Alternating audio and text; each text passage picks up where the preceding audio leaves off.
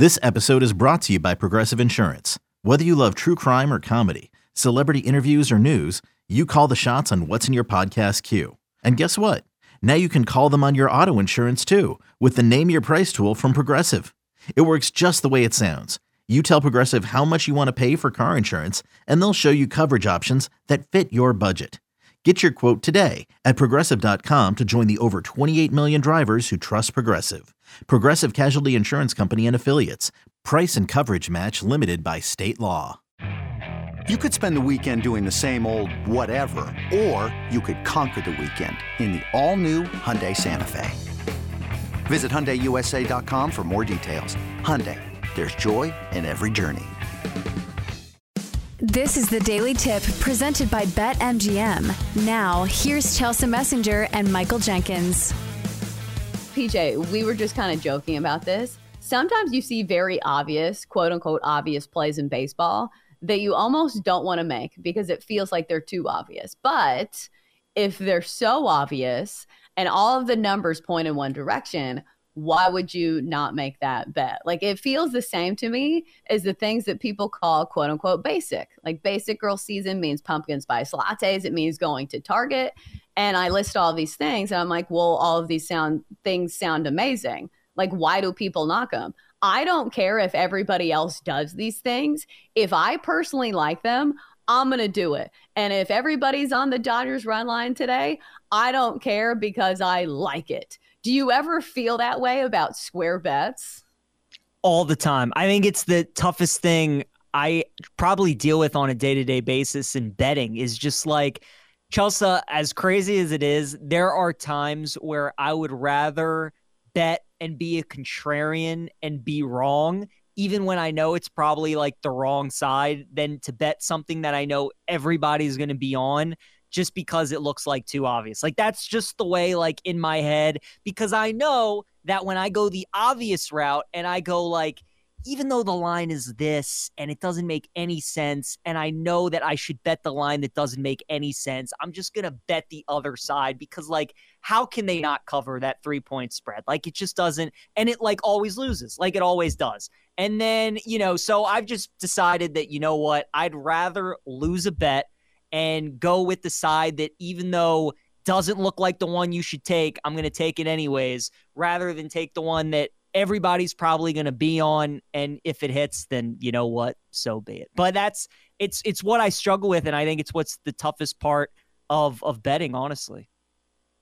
I think this is a very tough part of our specific job as prognosticators. Because if we come on here and say, you know, the Chiefs are going to win the AFC West, is anybody going to bat an eye? No. And if they win the AFC West, people say, well, duh, any idiot could have predicted that. But if you go out on a limb and you pick some team that nobody's picking, and you happen to get it right, even though you were just guessing, you look like a genius. Do you ever find yourself in that predicament where you try to lead yourself down a road where maybe you yourself do, don't have like a ton of confidence in it, but you know, it's kind of like building a parlay.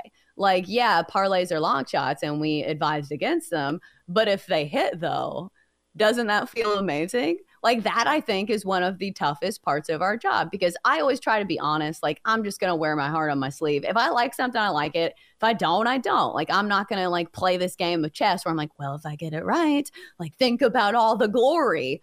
Uh, do you ever find yourself thinking about those type of things? I do. I do. Yeah. And it's funny you said that. I know we're going to talk about college football here coming up, but one of the teams that I think is going to make the college football playoff is a long shot that I don't think many people are going to have in there. And we could talk about that next segment.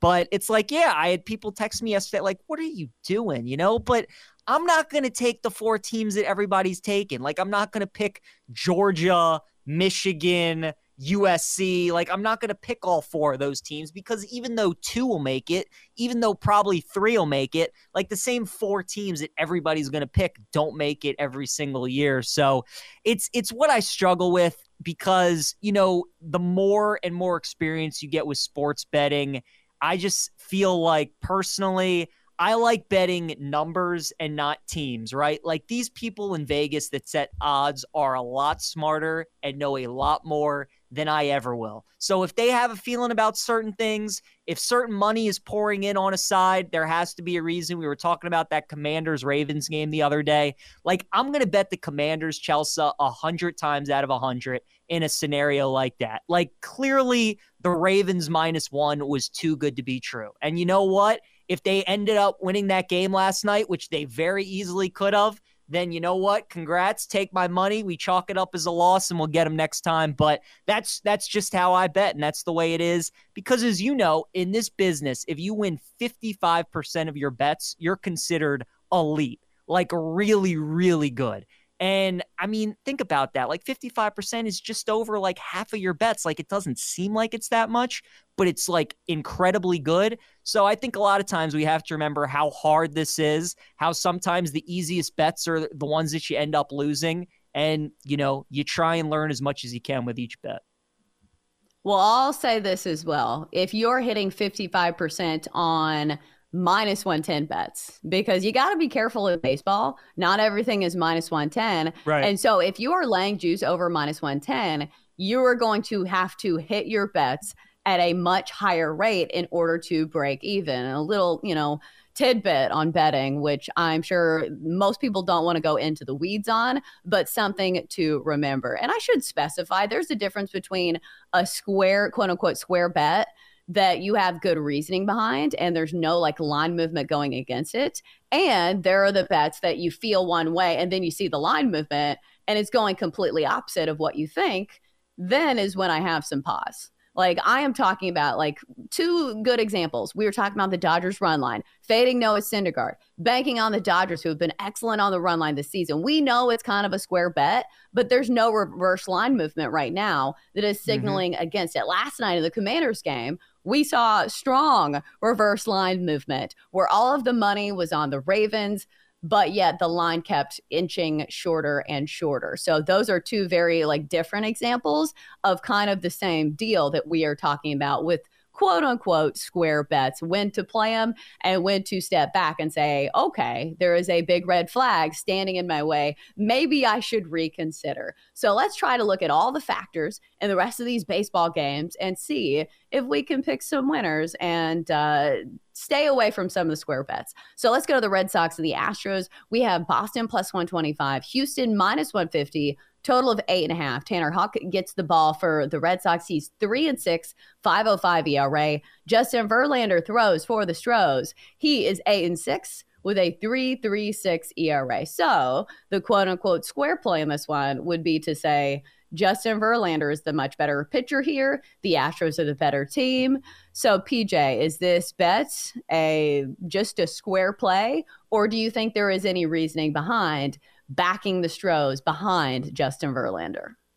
I think there's some reasoning for backing the Stros. Uh, it, it, definitely is going to be square. I think most people are going to be on Houston minus 150, but I think it's for good reason. They just got swept mm-hmm. by Seattle and they can kind of smell blood right now. Chelsea, like the Rangers have lost five in a row. The AL West is right there for the taking. We have three teams separated by two games. The Mariners are only two games back of Texas. So Houston can really sense like this is their time. Not only can they sense that the Rangers are starting to slip, but they're battling in the AL wild card as well. And Boston is one of those teams that they're battling. So they know the importance of these games. They traded for Justin Verlander, obviously. They gave up their best prospect in their farm system. So this is why you go out and get Justin Verlander. You're at home, you're playing against the team that you're battling for in a wild card race. These are games that you need to win.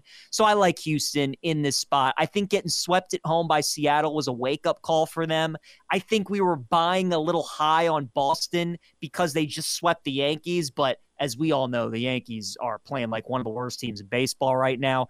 Obviously, a step up in class playing Houston. Red Sox were up 3 nothing yesterday, Chelsea, in the top of the first. They jumped right on them. Mm. Houston didn't panic. They scored the next seven runs. They won 9 4 yesterday that that is what makes the Houston Astros what they are because they've been in these spots a million times. They don't panic. They know how to win this time of the year. So I, I love Houston tonight, minus 150.